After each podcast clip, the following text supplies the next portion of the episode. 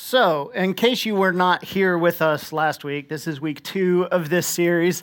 Um, I don't know if we actually say it's God God or God, however. Um, it's more of a visual title than it is maybe a word, uh, working title. But we, we've we've started in this whole idea that we as a nation are at this point where more and more and more people um, are entering this category um, that's known as the nones, and not N U N like Catholic nuns, um, but nones N O N E S nones. Um, as in, when it comes to their spiritual affiliation, they have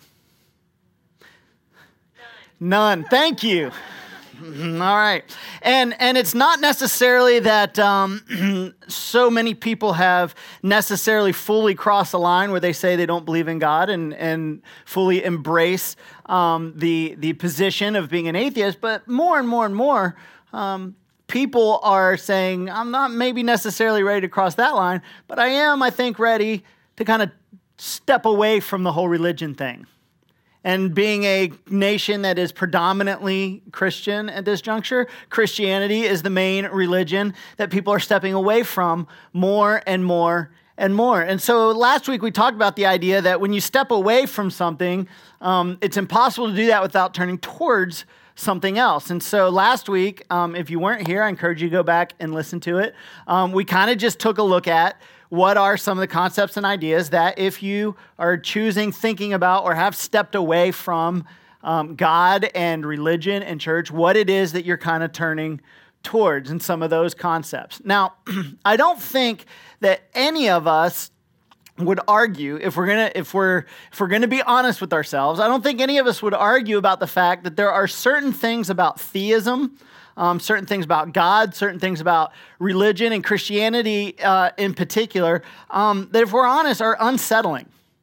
Um, there's there's some ideas that we you know don't really we try to avoid conversations about and we find ourselves very uneasy and unsettled if we're put in a spot where we have to try and defend these things on the other hand when you're looking at the alternative the idea of um, the idea of a, a, a godless um, universe where everything's kind of just um, reduced to the laws of physics and physics and chemistry and biology, and that's it, and there's nothing more. That whole idea that can be unsettling as well.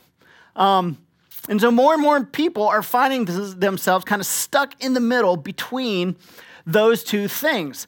Um, and so it's a growing percentage. So if, if you find yourself, and I guess this is kind of, if I have to figure out where exactly my target audience is, I would have to say that, that if you find yourselves in a position to where some of the things that you've always believed are all of a sudden not seeming to make sense, and that you're kind of having that question of starting to wonder of like, ah, do I really believe this?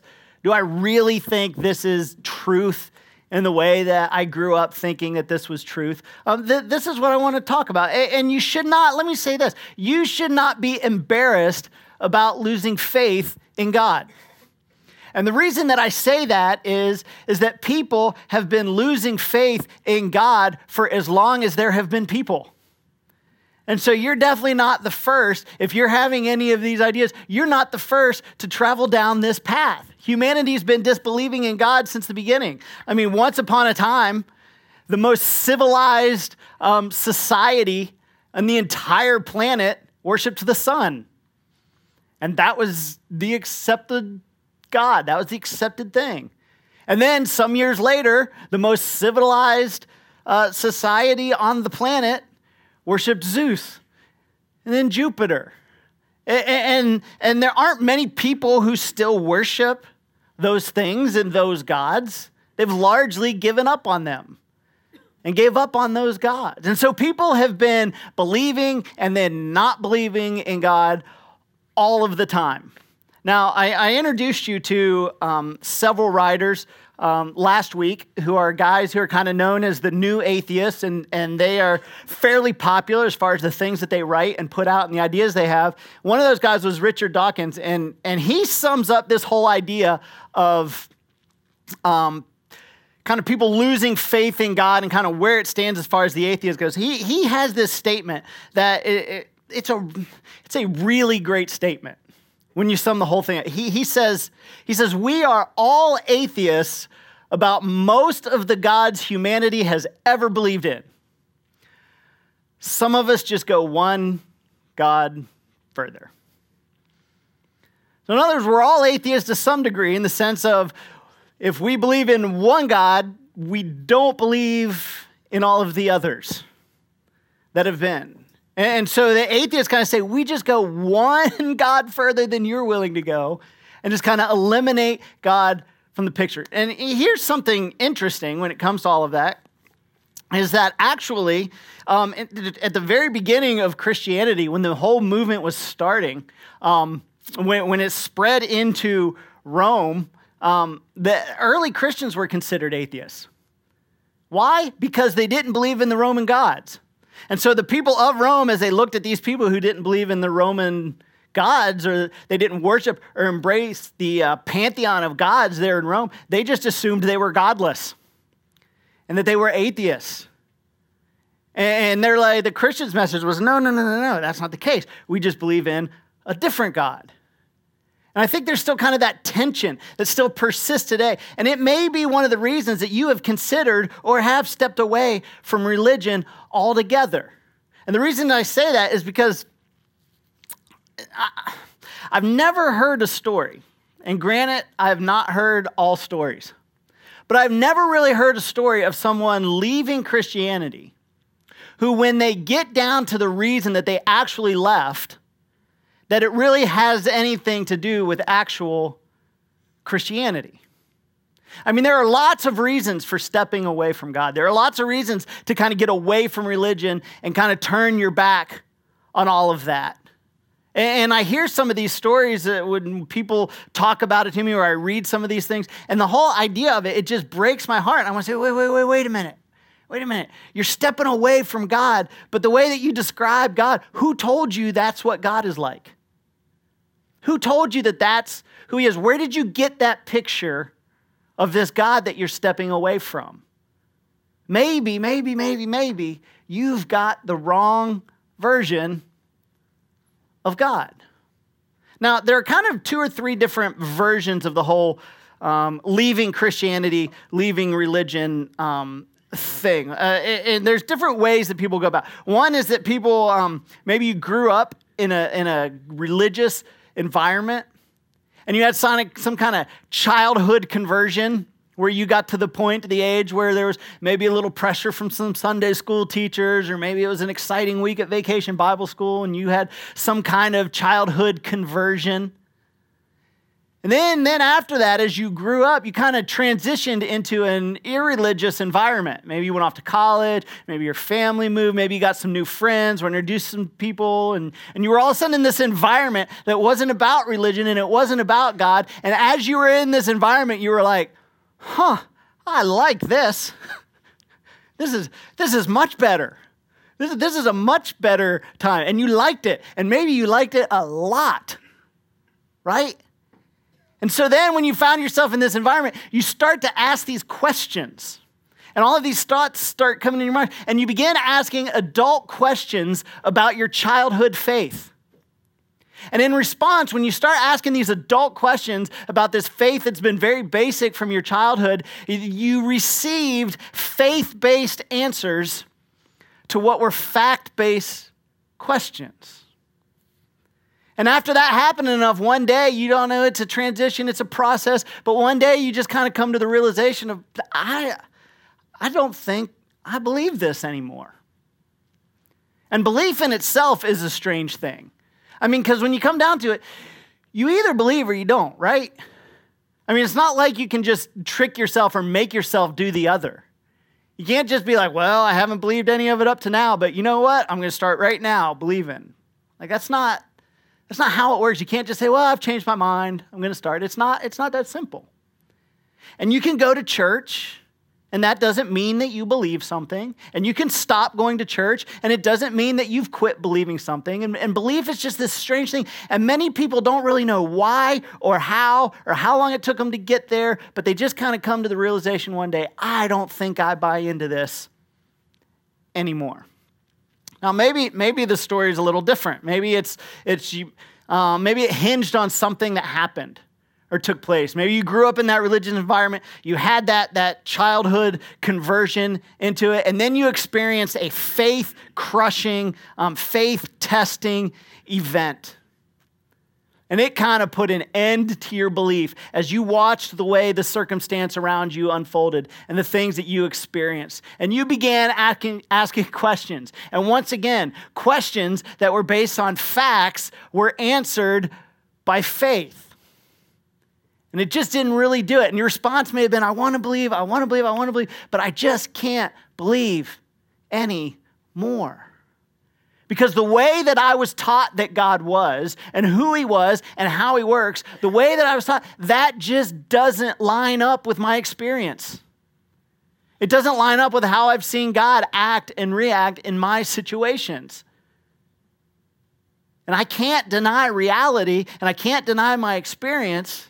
And so I can't believe any longer. Maybe, maybe it was a little, it was even a little different from that. Maybe you grew up in the religious environment and maybe you didn't have anything bad happen. Maybe there wasn't that major event, but you started asking questions. And your parents couldn't really answer the questions. And so they just kind of hem hawed around and did the best they could. And maybe they sent you to your pastor. And then your pastor, your priest, couldn't answer the questions really to your satisfaction. And they kind of, you know, said some, uh, and then they said, maybe here, just read these books. Try this. This will help you out. And you read the books, and the books didn't really do anything for you. And you may have, you know, you may have just thought your way away from it. You may have just been like, man, nobody can answer these questions. Nobody can satisfac- give me a, a, a satisfactory answer to some of these things. And so I just don't think that I can do this. But here's, here's what I've discovered as I've, as I've listened to a lot of people talk about stepping away from religion and from God and read a lot of the stories, the, the, here's what I've discovered. The versions of Christianity that people walk away from and turn their backs on generally have two things in common. One is there's always a somebody told me so God. And the second is that there's usually a the Bible tells me so Jesus. And here's what I mean by, by those two things. As somebody told me so, God. This is what I was told God was like. This is what I, how I was told God acts. This is, this is what I was told God wanted. We've got this idea of who God is based on what we've been told by other people. And then the Bible tells me so, Jesus. Basically, every time I would ask a question and I start thinking about Jesus and I'd ask, the response would be, well, the Bible says and be like, okay, okay, I know that, but let me ask you this question. Well, the Bible says, well, okay, okay, I know what the Bible says, but in this world now, where we're living and interacting, how do, let me ask you this. Well, the Bible says, and you just eventually you get to the end of that where the Bible says line. And so last week we talked about what you're turning towards if you begin to turn from God and turn from religion. Today I want to start talking about what it is specifically that you're actually stepping away or turning away from. And next, so today, I, I want to talk about the somebody told me so God. And then next week, we're going to look at the Bible tells me so Jesus. Um, so today, I, I want to look at a, a, statement. There's an author um, named Karen Armstrong. And she wrote a book that's called The Case for God. And she's pretty brilliant in her writing. She's got an amazing grasp um, on religion and some amazing insights. And, and she, she says this in her book the case for God. She says, Many of us have been left stranded with an incoherent concept of God.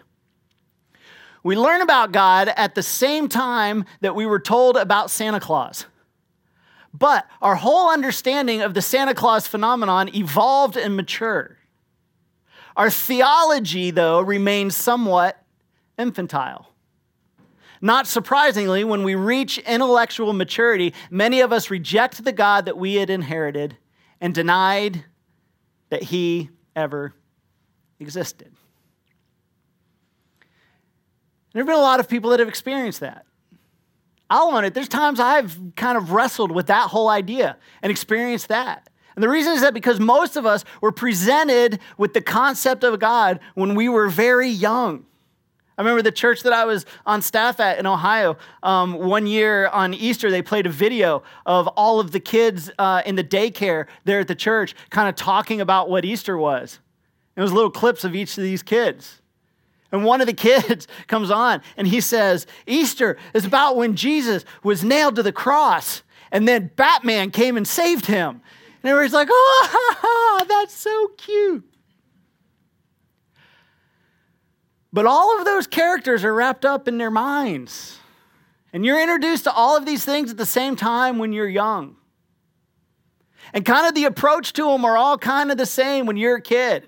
And as you grow up, you kind of come to accept the, uh, the made up fantasy nature of many of them, but yet you're left to be like, nope, you need to hold on to that one. But yet, our theology doesn't grow with us. And so, what I want to do is, I want to talk about, in the few minutes that we've got uh, remaining today, I want to talk about the gods that we grew up with. That is, the, the gods that we grew up with, specifically the ones we grew up with that do not exist. I want to talk about the gods that we grew up with that do not exist, and you should not believe in them anymore. And perhaps these are the gods that you walked away from and that you should have walked away from because those gods don't exist. But because those gods doesn't, don't exist, doesn't mean God doesn't exist. So, here we go, talking about our growing up gods. Here's the first growing up God I want to talk about bodyguard God. Right? Bodyguard God. Yeah. This, this God is completely left over from our childhood image of God. Nobody, nobody has ever made the following argument as a position for God existing. Nobody has ever, ever said a good God would not allow bad things to happen to good people. So, since bad things have never happened to good people, there must be a God. Nobody's ever said that full statement because we've all seen bad things happen to good people. And so nobody says, okay, since nothing bad has happened to good people, there must be a God. But when we flip that around and we say, we say, well, bad things happening to good people, and we hold that up against who we think God is, and we say, well, since this is happening, that means God must exist. The assumption is, is that somewhere along the way, somebody told you, or you got the idea somewhere, that God claimed he would never let bad things happen to good people. Now, now this is not an argument for or against God. This is a somebody told you this is how it was. And on the surface, that kind of makes sense. Well, if there was God and if God was good, then these things wouldn't happen. But this is not a Christian argument for God. In fact, Christianity started from the beginning with something horrible happening to a really, really good person.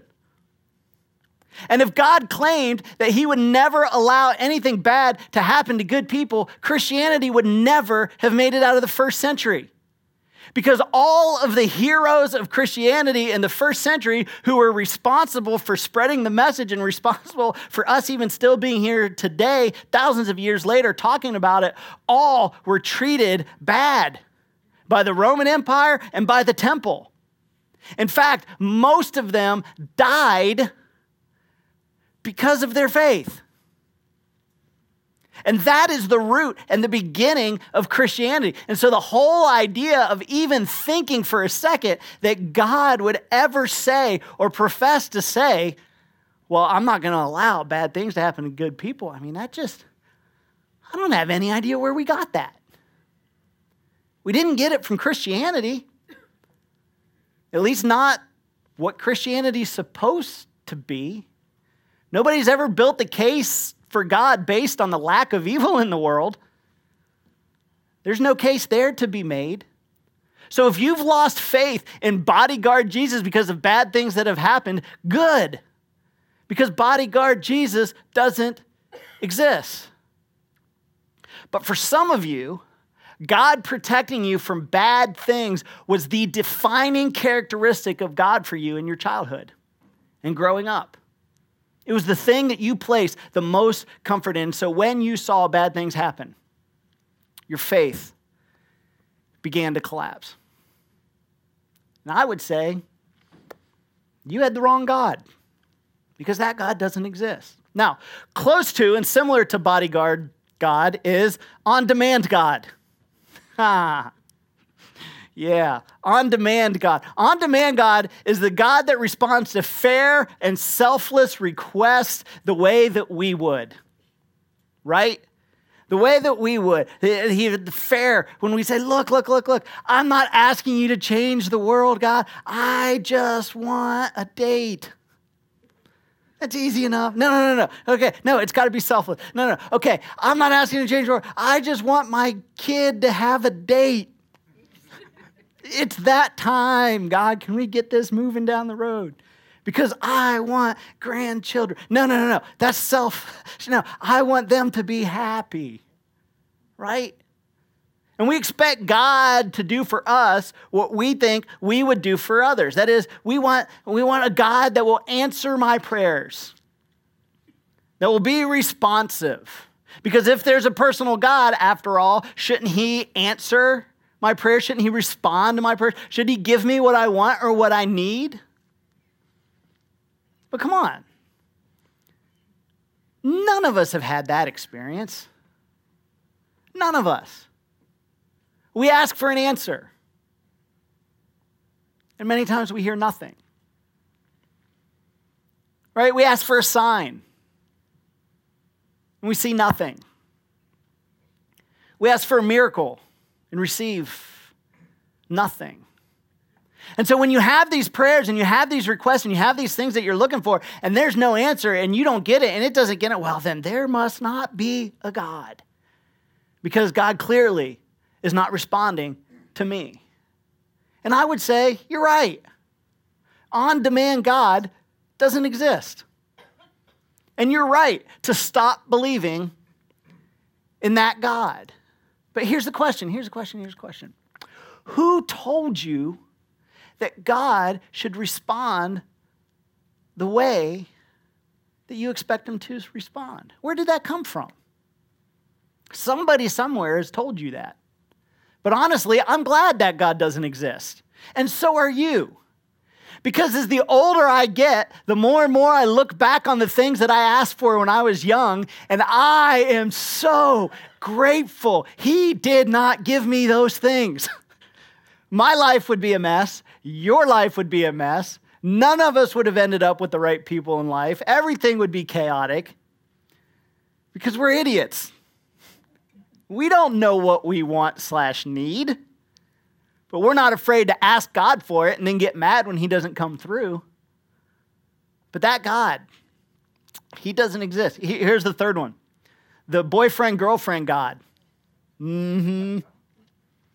Boyfriend girlfriend. And now, the more the more um, charismatic your background is, the more more prevalent this, this God is. This is the God whose presence is always felt. I can feel God with. Can't you just feel God in the room today? No. Let's, let's add a little guitar behind me. Now, do you feel God in the room today? And it's that present that, oh, I need to feel. If God is with me, I should feel that God is with me. And many of us, as we were growing up, we were fed going through youth groups, and we think, okay, well, that's the way it's supposed to be. You should be able to feel the presence of the Almighty God with you. And then you get older and, and you don't feel the presence of anything, right? And you think, man, man, God, I want to feel your presence. I don't feel your presence. So what do I got to do? Okay, I'm going to read some books about your presence. Okay, I'm going to read. Uh, okay, enough of the reading books. Maybe I'll actually read some scripture. And you can pop over the scripture. Okay, I'm not feeling it. Maybe I need to play some worship music while I'm reading it. Okay, no, okay, maybe I'll pray for it. And it all just feels flat. And it feels like you're just spinning your wheels and your words are just bouncing off the ceiling and nothing's happening. And we think, well, if I can't feel his presence, then he must not be present. To which I would say, says who? Who told you that?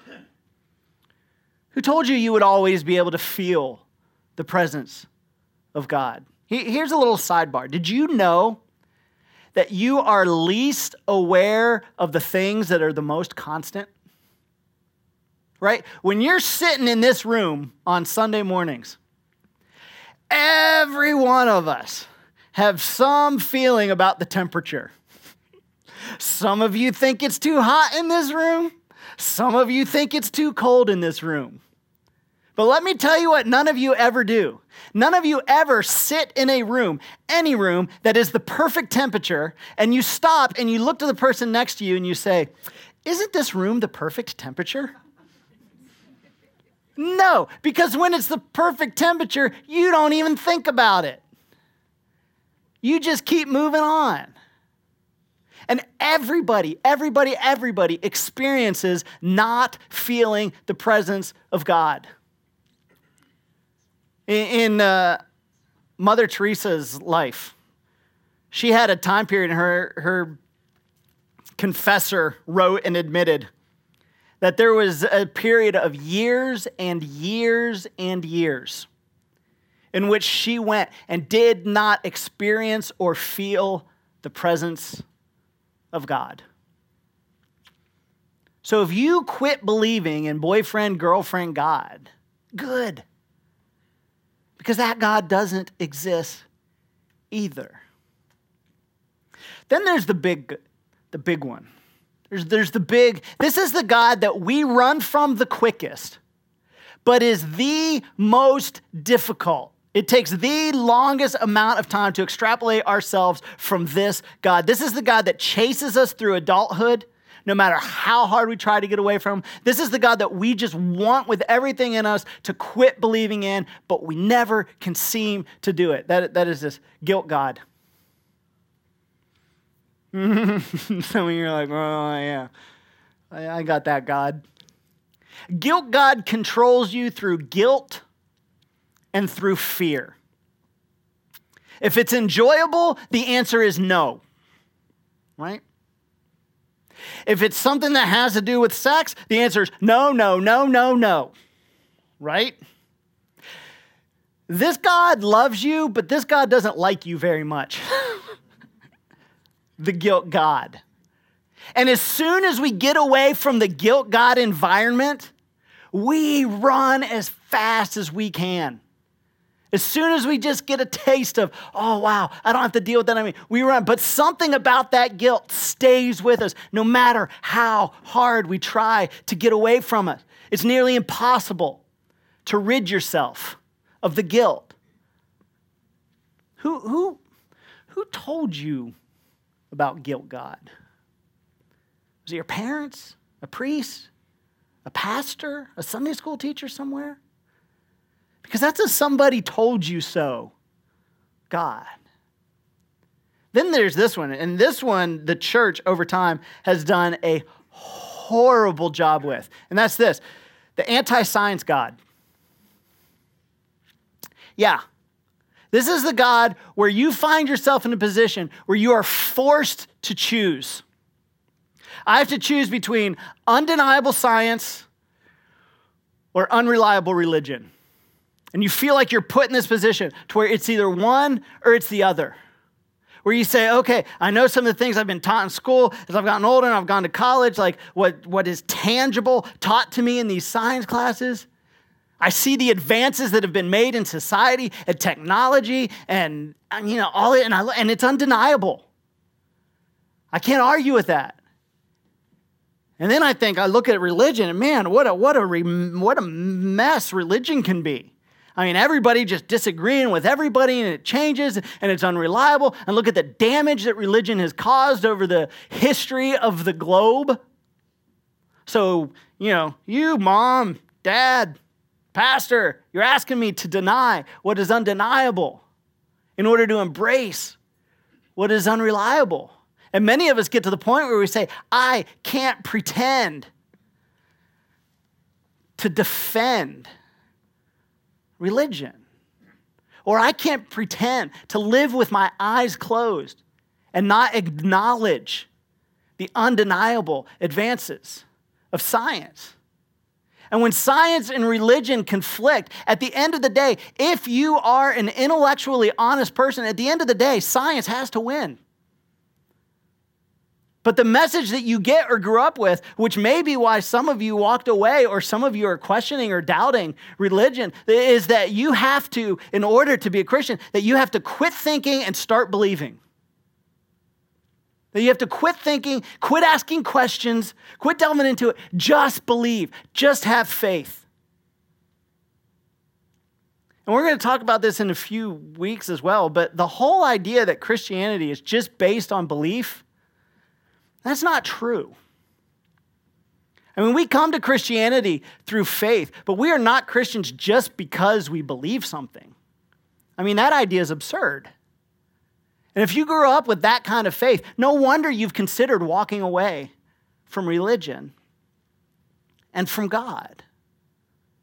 Richard Dawkins nails it with this statement in one of his books. He says, One of the truly bad effects of religion is that it teaches us that it is a virtue to be satisfied with not understanding. It's a virtue to say, Well, we don't have to know, we just believe. And that's not a virtue. And listen, your Sunday school God that you had as a child, your childhood God probably cannot be reconciled with science. It probably can't happen. I understand that. But here's some good news the you have to choose God or science conundrum, that's a false alternative. And here's why it's a false alternative I, I can prove it through your own behavior. And for for any of you in the room who may, um, may you may be on the atheist side, maybe on the I've turned um, my back on religion side, I'm going to give you some ammunition because we as Christians can be terrible, terrible hypocrites. so here's some ammunition against us. Here, here, here we go. Parents, parents, when your kid gets sick, where do you take them? You take them to the doctor, don't you? I know none of you have shown up on my doorstep with your sick child. None of you. No, you take them to the doctor.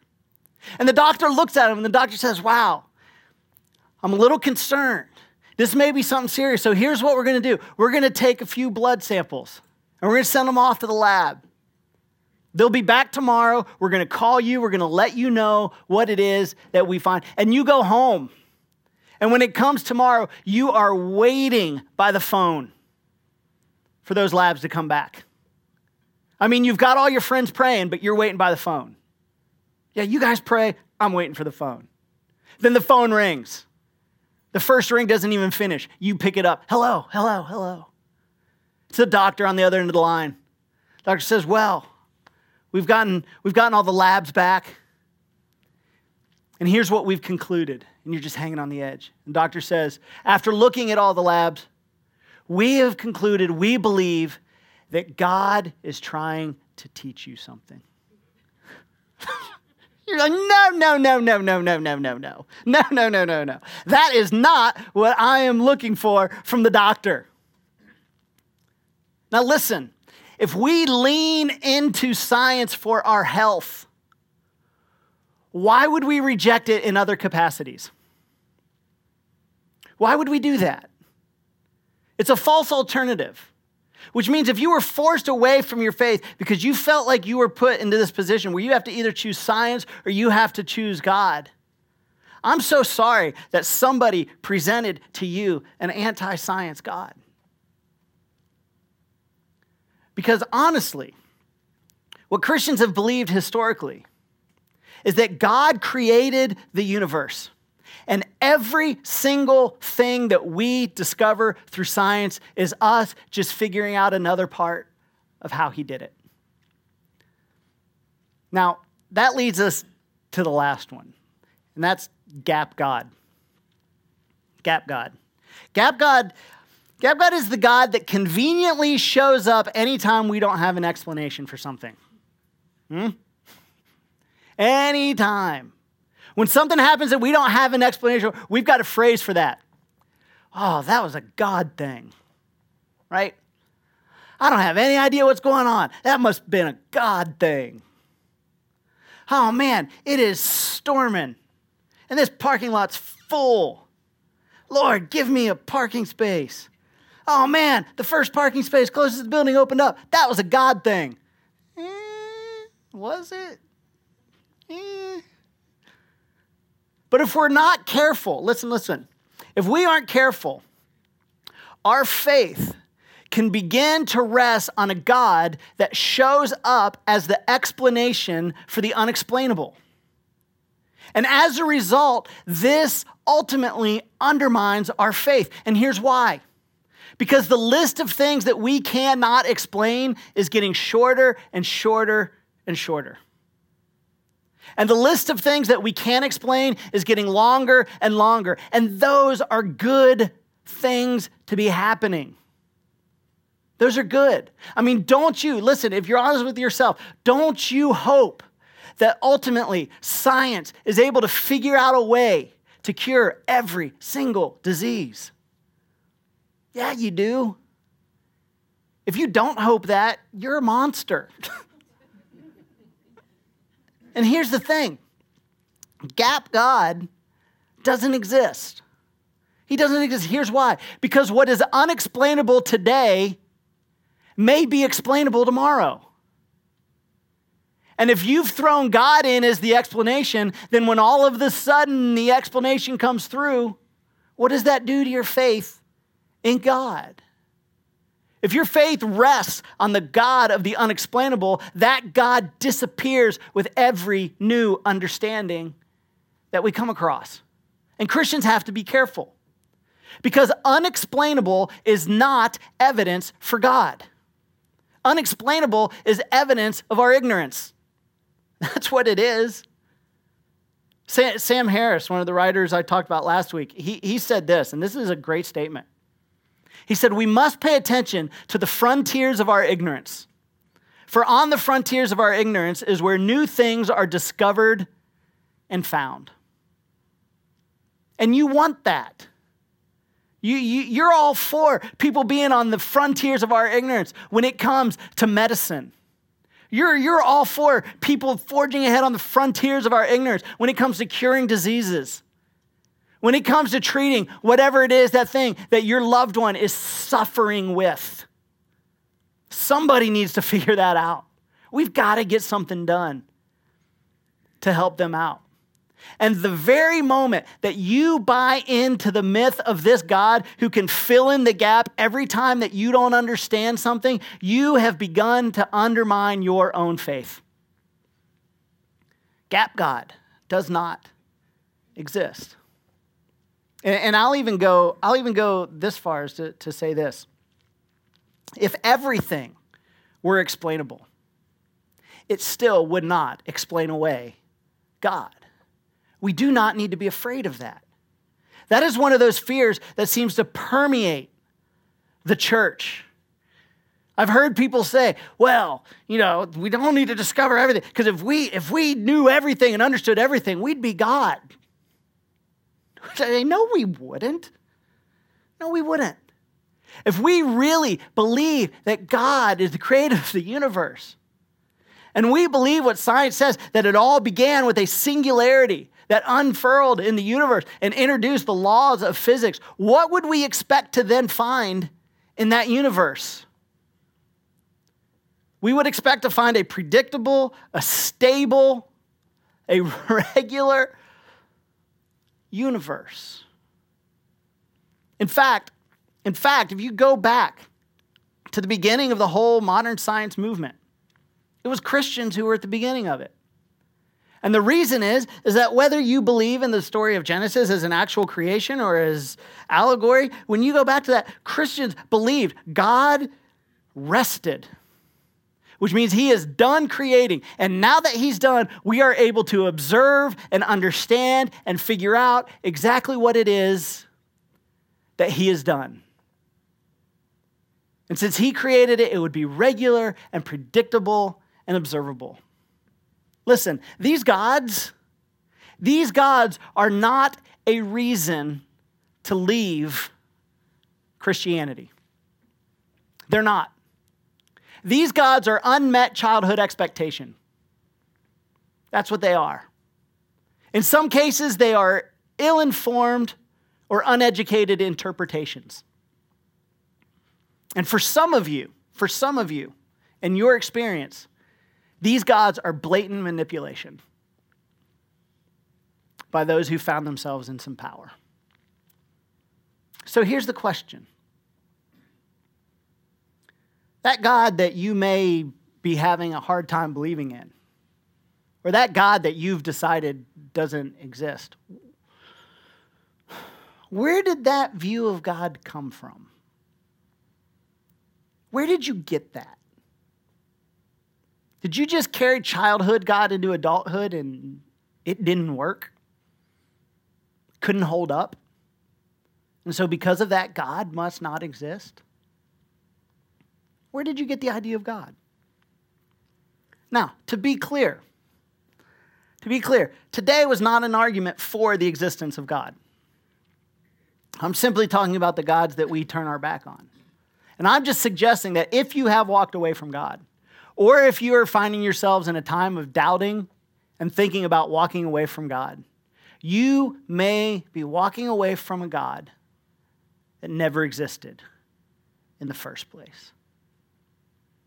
So, where did you get your idea of God? Let's pray. Dear Heavenly Father, Lord, religion, especially religion that we've grown up in from a very young age, is so difficult to manage our way through. God, as some of these ideas that we have, and we may not even be able to answer the question of where did we get these ideas, are so deeply ingrained at us that they have altered the reality of who you are to us. Lord, as we're getting ready to really get into some more stuff in this series and this whole idea, this week, God, I, I ask that you keep this question on the mind of all of us. Who do I think God is, and where did I get that idea? God, help us to begin to come to an understanding of why we think you are who we think you are.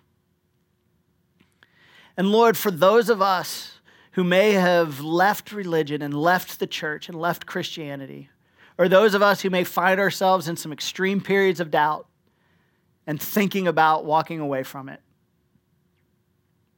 Lord, allow us to spend some time contemplating what is it actually that we walked away from?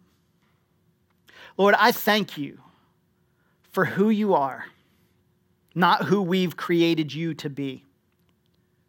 And Lord, I thank you for everything that you did for us to open and establish relationship with us.